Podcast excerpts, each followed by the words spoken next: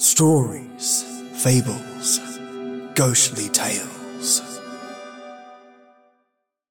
Welcome, friends, to your Friday episode. Oh, yes, the end of the week.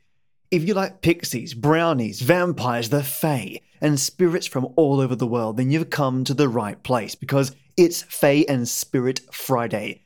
Every Friday, I go over select spirits from other realms all over the world, talk about them, their attributes, their history, what they are, what they do, and then assign attributes of strength, endurance, intelligence, spirit power, and warding.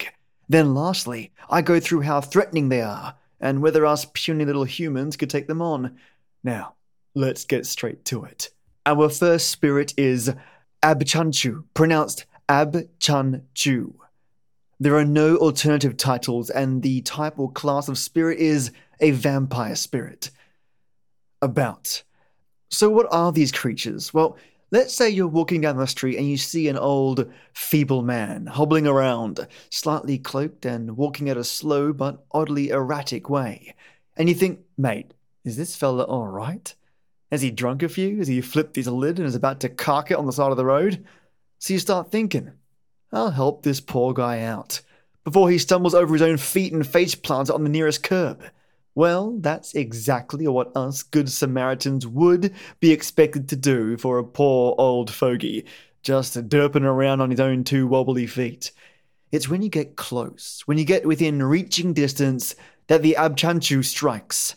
For you see, my lovely, kind hearted listeners, it's the Abchanchu's darkest ploy that you get within striking distance so that it can wrap its long and bony hands around you, pierce your neck, and suck out your juicy blood.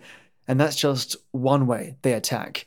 There are other stories about how the Abchanchu will act lost, distressed, or even talk to their prey by asking for a place to sleep, or helping them find their own home.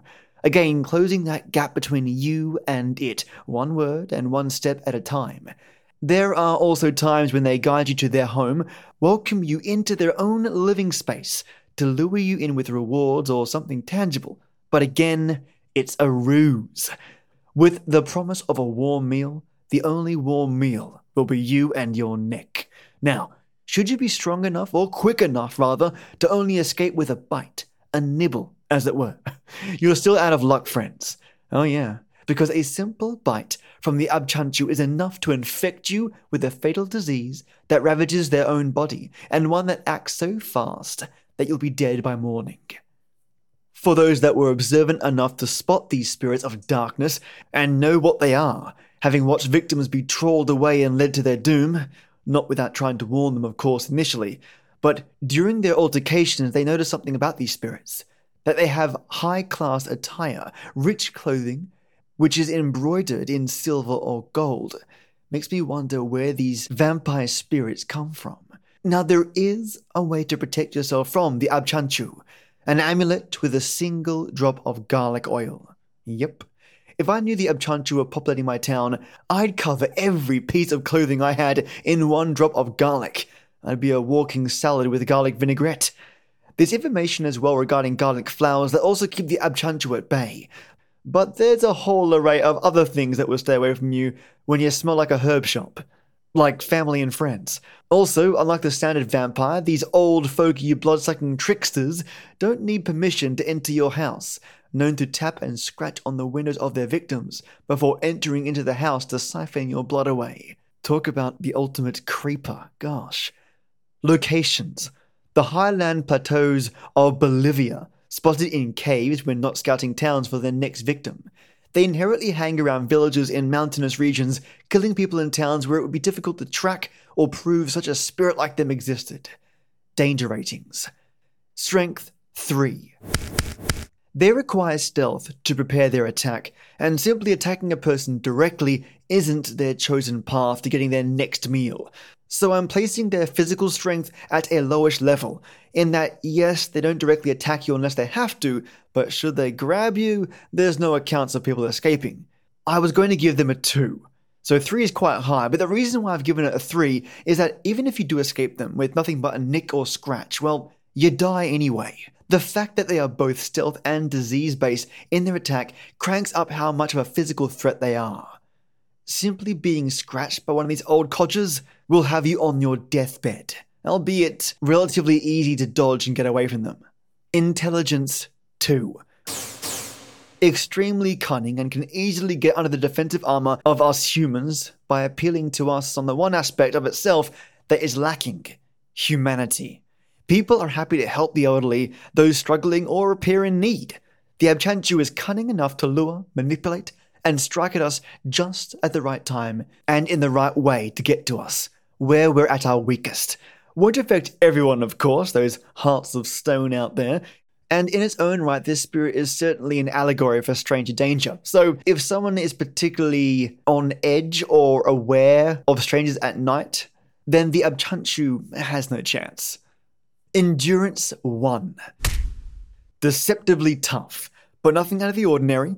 A creature like this, feeding off the life force of others, would have to endure a life without constant sustenance themselves, yet have the strength to endure the struggles and pullaways of its victims. I wouldn't place them higher than a human, really, and a solid blow to the head should take this spirit down. For how long, though, that's left to be determined, and there's no sort of evidence that stipulates how hardy these guys are. Being old and frail could just be an illusion, a disguise for what really lays underneath. Spirit power 1. The Abchanchu doesn't have any attributes that would suggest that it can charm or cajole us humans, as there's not sufficient information on using magic in any form to trap or ensnare us, so spirit power is kept at 1 as a result. Basically, a human level. Warding negative 3. This is the first spirit to have a negative that I've gone through. And oh, yeah, we can have negatives. The warding aspect of this spirit is negative 3 because the ingredient used to keep these creatures away, and most of your friends too, is garlic oil. Readily accessible and easy to find. The creature will legitimately not be able to go near you and is completely neutralized. So, warding is actually its greatest weakness and effectively lowers the threat level significantly. Overall threat level out of 25 is 4. So very low to low. Lastly, would a human be able to take it on? Yeah, a human could definitely take this spirit on. In fact, you know, wearing garlic vinaigrette and turning oneself into a salad will neutralize this old vampiric fogey anytime. It just means being on your guard and ensuring that strange old people hobbling and wobbling down the street are left to their own devices. Our second spirit today is Abiku, pronounced Ab Ik U. Alternate titles, no other names, but often mixed up with other spirits, namely Ogbanje, and we'll cover that one later. Class and type, disease slash vampire spirit. About this spirit, the word Abiku stands for predestined for death. Abi means that which possesses, and Iku means death. The Abi Iku are vampire spirits that feed off the essence of children, the youth and fetuses. Yeesh. The Yorubas, a sub Saharan African ethnic group, believe that the spirits are mostly children in nature, believe that the spirits hunt mostly children, and specifically those under the age of five, inhabiting those youth that are born of this world and are fated to only stay temporarily. They basically condemn a child to death, bringing pain to their family through illness or disease, and eventually return to the land of the spirits in their death, to only repeat the entire cycle again. But the spirit doesn't just target children and inhabit them, it's a vampiric spirit that absorbs all life force, with the sole goal to kill anything living, spreading famine and illness throughout the land. The Abiku is one of the most malicious and cruel spirits in that they target children within the community mostly, corrupting their spirit and leading to a parasitic entropy, derailing that child's fate completely. I don't think I've ever come across a spirit as insidious as this one just yet. In saying that, the Abiku that do inhabit the souls of children describe these children to be both in our world and the next world, doomed to die, be reborn, and die again at the beck and call of the Abiku. A horrible cycle, yet an endless feast for the Abiku spirit, who are endlessly hungry. They are blamed for infant death, miscarriages, stillbirths, and repeated death within a family or community. And the really strange aspect of Abikus are that the more you cherish the child, the more love, compliments, and pamper that child, the quicker they will pass. There are stories where the Abiku spirit can even detect children in the womb, driving the soul out of the child and taking on the physical form of the would be child to only consume the parent and child's fate line. So, remember when I was talking about derailing? Yeah, they consume their love, their wealth, and futures. These spirits are some serious parasites and derail lives across multiple existences. Yeah, truly terrifying. Although these spirits are never called upon directly or asked to be summoned, because genuinely they are unruly and chaotic, there's information on the Abiku being used as a curse. Now, shamans would use this monster of spirits to hex a person, family, or community, but the cost to call upon this spirit, to enact this degree of damage, would be astronomical. The shaman would need to sacrifice something very, very dear. A part of them, perhaps, or perhaps their own lives in the process. A kind of revenge spirit that will continue to kill and haunt children within the village. It won't just stop at those that they've been asked to feast off of. No, they'll just keep going and going and going till another shaman exercising the same kind of sacrifice to put it back in its place. But should you ever suspect the Abiku to haunt your family, or feel that there is some spirit lurking around the presence of an infant or child of the Abiku in nature, and you're not able to determine what it could be, there are ways to push them away, deter them, ward them off, or protect yourself. The first and foremost is iron. Using iron to create a cage of protection around the family, the Abiku are unable to venture into that space, and the natural protecting of iron as a material itself repels the Abiku. Interesting link between the Fae and the Abiku, both being spirits and both being affected by iron. The second protective step is a blessed amulet by a shaman that can conjure the presence of a more powerful spirit into the ornament to protect the family or child. And lastly, but surely not least, summon a guardian spirit over the house by using a shaman to do so. Guardian spirits, nowhere near as aggressive, but they absolutely loathe the presence of such a negative spirit around them. Bringing those guardian spirits into the vicinity of such a negative spirit will force the Abiku to literally run and hide, or pop right back into its own realm.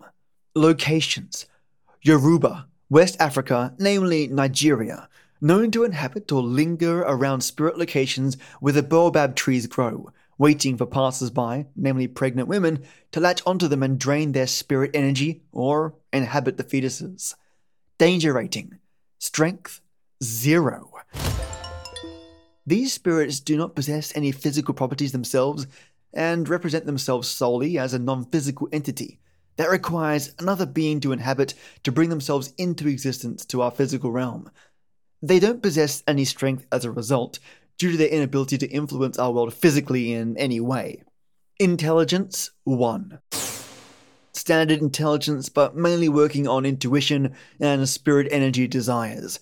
They do not plan or communicate to humans, but are able to determine when a human is vulnerable or when they're able to be consumed based on environment and accessibility to that human. They also have a minor connection to the spirit world, but treat it as their playground rather than as a realm with rules or a means to communicate to other spirits. They pop in and out whenever they feel like it, which is why the children that the Abiku possess die, and so often. Endurance zero.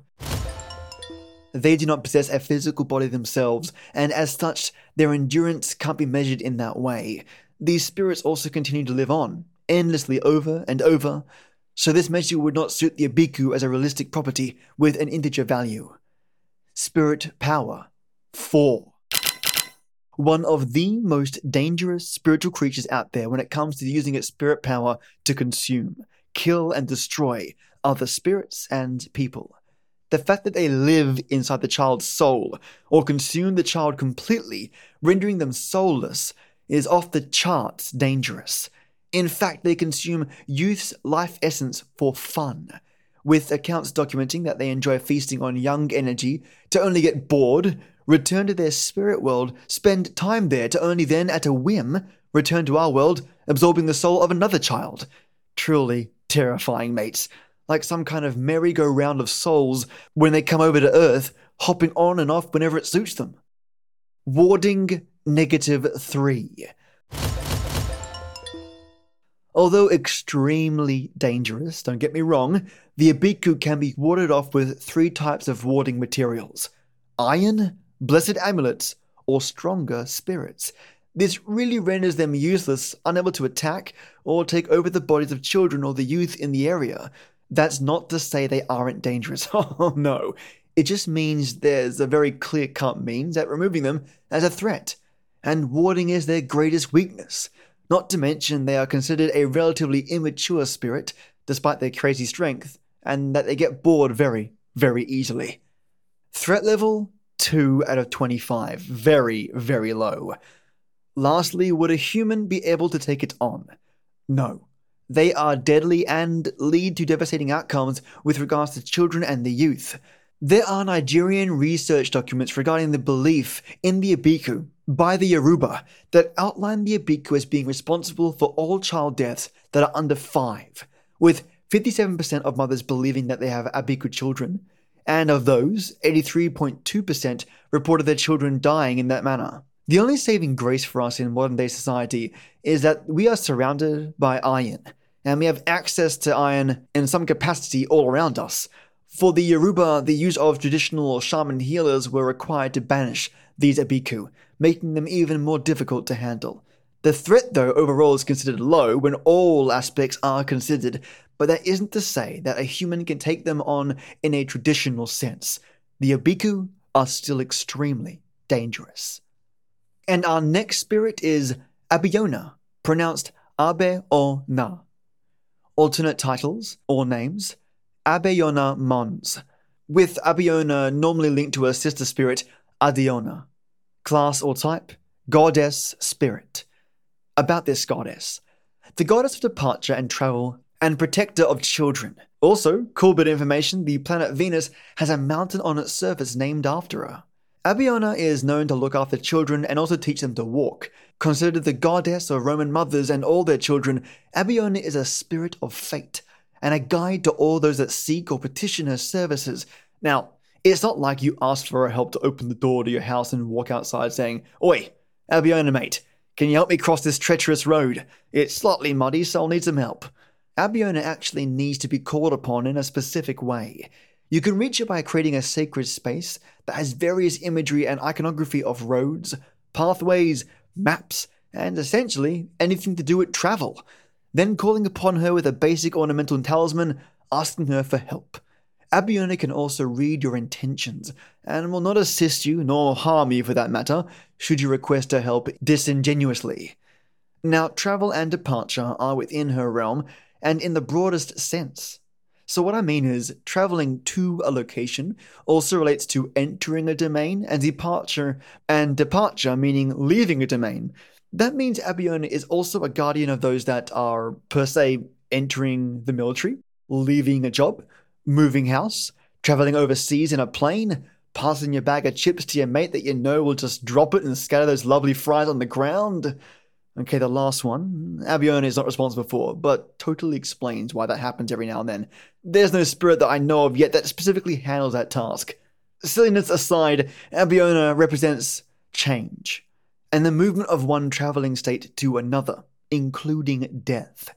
There are details on Abeona looking over children in comas, where their souls are said to be departed or departing, or situations that are really personal, where someone who was a friend previously has stopped visiting you, or vice versa, where the friendship has dwindled and left from both of you. And you can see, as far as spirits go, Abeona has a huge breadth of responsibility, and her ability to cater across multiple planes of existence makes it even more spiritually spectacular. Locations Italy pre Roman origins. Danger rating Strength 0 completely non physical, and unable to directly influence humans by touch or feel, unable to attack, nor is this spirit aligned to be aggressive. That being said, even if it was, Abeona would not be able to land a single blow. Intelligence 5. highly connected to the spirit world, literally moving fate lines, adjusting people's futures, and organizing the universal fates in conjunction with other spirits, such as her sister Adeona. Has the ability of omnipotence and omnipresence, knowing all and being everywhere at once. A benevolent goddess spirit that shapes the universe from one millisecond to the next. Sort of a secret Santa for travelers. Endurance zero non physical in nature, and a goddess spirit in essence. No amount of physical harm could lead Abeona to perish in any way.